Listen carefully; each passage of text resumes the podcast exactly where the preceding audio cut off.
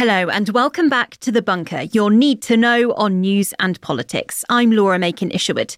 Now, we hear a lot about China in The Bunker, the nation's economic might, its ambitious president, and how the country may be looking to upset the current global balance.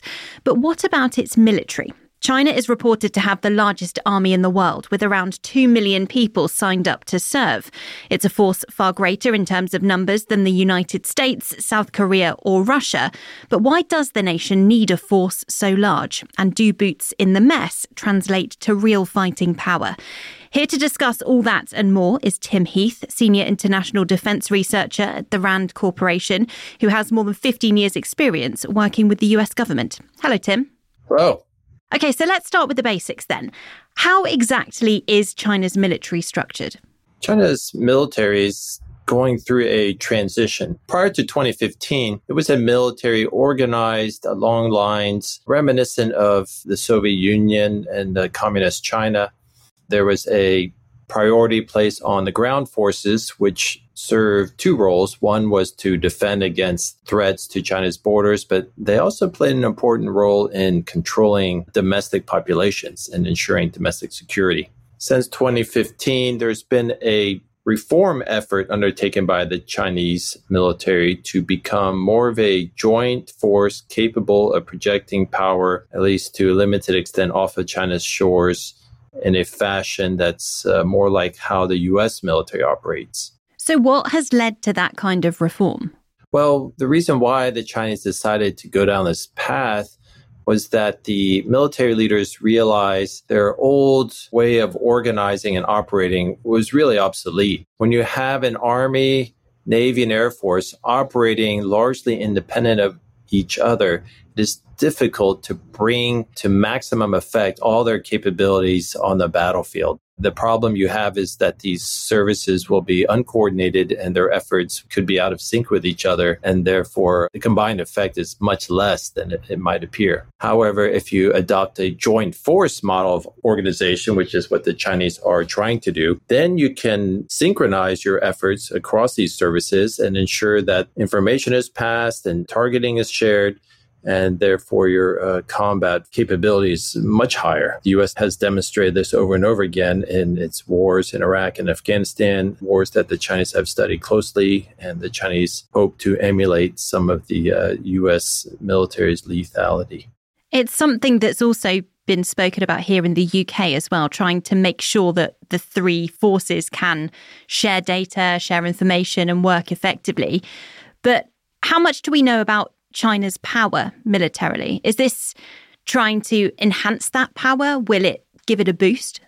If they can pull it off, it will definitely increase the lethality and effectiveness of the Chinese military. But several caveats are in order. First off, it's worth noting that this mode of operating is extremely challenging for any country. You mentioned the UK. You know, the reality is very few NATO countries can operate in the way the US military can. They just don't have that level of skill, training, and competence in operating as a integrated joint force. Similarly, the Chinese don't have a lot of experience operating as a joint force, and their last combat operation, major combat operation, was over 40 years ago. But in terms of their actual hardware, their weapon systems, the Chinese have developed a pretty impressive set of missiles, aircraft, ships, and tanks. So the combat potential is there. It's just a question of can they find a way to organize and synthesize this combat power in an effective manner. Should Western nations, NATO nations, be worried about that strength, that hardware, and the fact that China appears to be organizing itself in a way that could push that force forward? Well, it is a potential threat. A Chinese military that is much more combat effective is a Chinese military that has better odds of winning on the battlefield. Now, a more effective Chinese military doesn't mean that they will go to war, but it's possible that a future leadership could be emboldened by their confidence in the PLA's capabilities. And that might mean they're more willing to take risks. And if they're willing to carry out aggression against neighbors, then there is a distinct possibility, at least the US military might get involved in a fight with China. It's uh, hard to say. Maybe someday Chinese military forces could be projected even further from China and maybe even in areas closer to NATO's operating area. Where might those regions be then? Who are China's allies and where are the sort of countries of interest at the moment for them? Well, China doesn't really have any allies in the way the US does. There are no countries that are obligated to come to China's defense if it's attacked and vice versa. However, the Chinese do take a very strong interest in certain parts of the world and are increasing their military presence in those parts of the world. In particular, the Middle East, where the Chinese rely on energy suppliers such as Iran and Saudi Arabia. China also has a growing economic footprint in Africa, including North Africa, where the Belt and Road Initiative, that's this ambitious project to increase connectivity and trade with countries around much of the world. What is more of a risk then? Is it that soft power, that influence, the cash that's injected into those countries, almost like a loan system, or that military hardware and that sort of harder fist, if you want to call it that? Well, influence is definitely a more direct challenge or more imminent challenge to US and European interests. As the Chinese develop their economic ties. They are also sharing their preferred political values. For example, their disdain for human rights and distrust of democracy and their preference for more authoritarian modes of governance. So they are, for example, training scholars, journalists, and politicians in the Chinese way of governing, which emphasizes control and authoritarian political values. And so they're exporting this more and more. And they're complementing that with arms sales to build security ties. So, in some ways, economic influence cannot really be totally separated from political influence and even military relationships and influence building.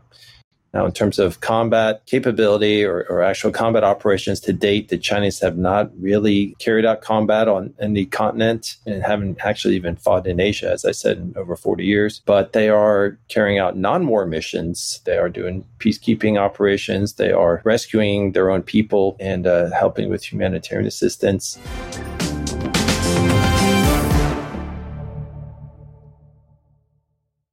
Hi, I'm Katie Riley.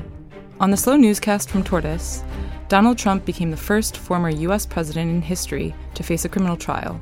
The defendant repeatedly made false statements on New York business records. This is not a trial. This is not a, an act of criminality. We cannot and will not normalize serious criminal conduct. This is the story of his first week in court, told through the transcripts. Listen now to the slow newscast wherever you get your podcasts. There is one other big issue that we need to talk about here when we're discussing China's influence, perhaps its interest as well, and that is Taiwan.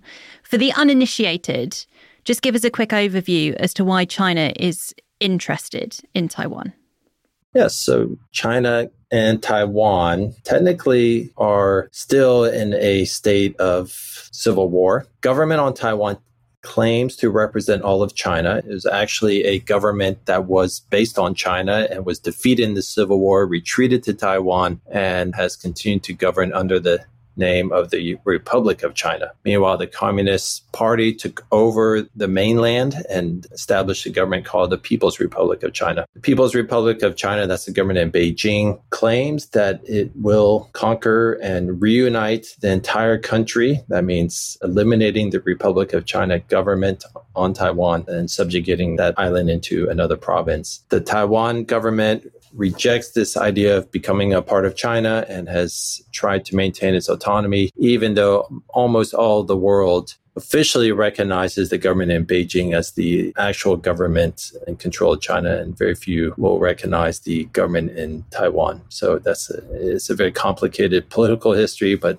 in a nutshell, the government in Beijing believes it has the right and intends to subjugate and conquer Taiwan.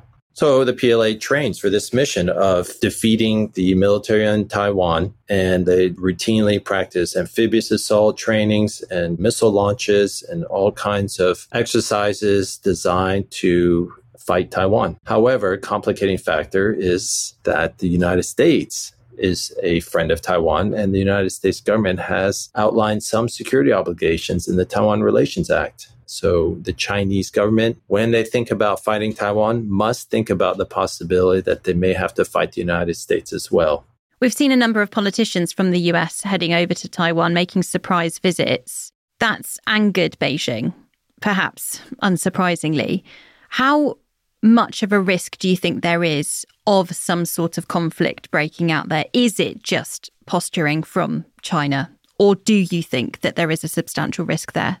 Yes, so there have been numerous politicians from the US traveling to Taiwan to express their support and friendship. As I mentioned, Taiwan and the US have historically very friendly ties. Taiwan's a democracy, of course, and the US supports that. And the Chinese government has been extremely angry about this because it believes that these trips suggest or seem to imply a level of official recognition that is in contradiction to the US government's policy known as the One China policy. The One China policy says the US does regard Beijing as the government of China. So the Chinese have insisted that for the US to maintain this policy, it must stop all interactions between the governments of Taiwan and the United States. The US disagrees with that, given its longstanding friendship. That's why we have all these trips. So the Chinese government may be angry about it, but in my view, they are unlikely to risk a war over Taiwan anytime soon for several reasons. First, they really do not want to get into war with the United States. The problem with wars between big powers is that they're easy to start and very hard to stop. So even if the Chinese had absolute confidence that they could beat the US near Taiwan and grab Taiwan, there is no way they can be sure that once they did that, the war would end. The US could simply escalate and drag out the war into a broader war. This is historically huge problem with these kind of big power conflicts is they can last many years and, and spread over much of the world.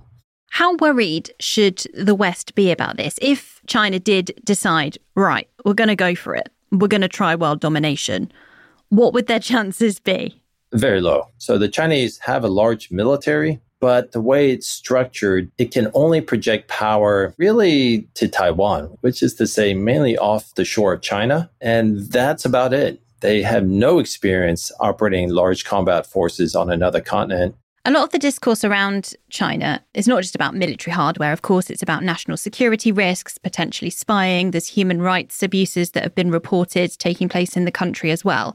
How difficult is that balancing act for the United States, for the UK, other Western nations to hold a relationship with a nation like China that's so vital for trade, for instance, while still being seen to make a stance against these kinds of actions that are deemed to be unacceptable in the West?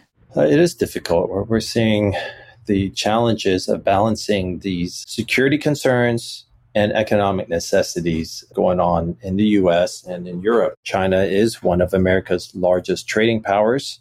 Its markets are important for U.S. farmers and uh, some of our manufacturers. American consumers rely on cheap goods from China. And so it's hard, despite all the talk of decoupling, it's extremely unlikely that the U.S. and Chinese economies will completely disentangle themselves. They need each other too much. That said, there are growing security concerns. The Chinese government's increasingly authoritarian and repressive stance under Xi Jinping, its ongoing abuses of human rights, especially its efforts to suppress and apparently almost eliminate some of the ethnic minority cultures and identities in Xinjiang, Tibet, and its uh, relentless intimidation of Taiwan, an increasingly brash and aggressive tone in dealings with other countries make China a very difficult trade partner. Speaking about the economy and growth within China, there is another problem domestically that President Xi Jinping is having to tackle at the moment, and that's youth unemployment in the country. In June, 21.3% of 16 to 24 year olds were said to be jobless. So now China's authorities say that they're suspending the release of any data looking at that going forward. I'm guessing because they don't think it's a very good PR campaign for them, saying that their youth are unemployed. How might this play into China's strength? Can the nation survive and continue its military growth without a strong economy? Certainly, China's economy does seem to be slowing down considerably. In fact, its prospects for coming years are, are dimming quite a bit, and it looks like economic growth will maybe slow down to about 3 to percent or lower maybe. That does affect the Chinese government's ability to resource the PLA. Now, currently China's government says they spend about 2% of GDP on the military by way of comparison, the US spends about 3 to 4% of its GDP on the military. However, there are a lot of constraints on the Chinese ability to increase that number. They just have a tremendous gap in social welfare spending and internal security needs are still quite high. So there's a lot of demand on what revenue the government can generate, and it's still not enough. The debt that China's accumulating due to its outdated growth policies, a heavy reliance on infrastructure, for example, and the building of unneeded and unnecessary factories and housing continues to drag on the government's finance. What does this mean in the future?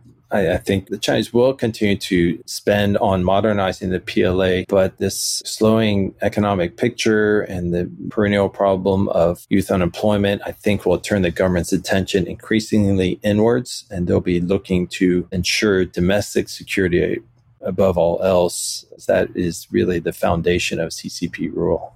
And just finally, I want your hot take here, really. Where do you think that China is going to be 10 years from now, friend or foe? My two cents on this is I think we will continue to have this kind of frenemy relationship with China. Our rivalry with China, the foundations are pretty deep. And so it looks like we're going to have this complicated relationship for many more years. There will be a lot of resentment on both sides and distrust frustration with each other and you know maybe political cyber meddling perhaps with one another but neither country has an interest and shown much interest in provoking an actual war with each other. And so I, am skeptical we will get to that point. I'm just really doubtful that the US and Chinese will ever get to the point that they engage in all out war. Uh, stakes are too high, and there just doesn't seem to be the appetite in either country. But I think this is going to be a difficult relationship for us for many more years. And um, we're going to have to find ways to uh, manage this relationship.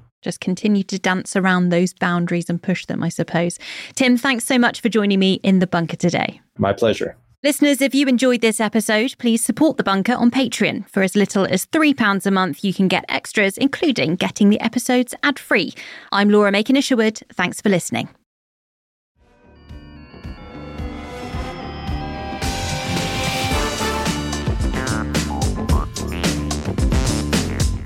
Bunker Daily was written and presented by Laura Makin Isherwood. The producer was Liam Tait, and the audio producer was me, Jade Bailey. The managing editor is Jacob Jarvis, and the group editor is Andrew Harrison. With music by Kenny Dickinson and artwork by James Parrott, The Bunker is a Podmasters production.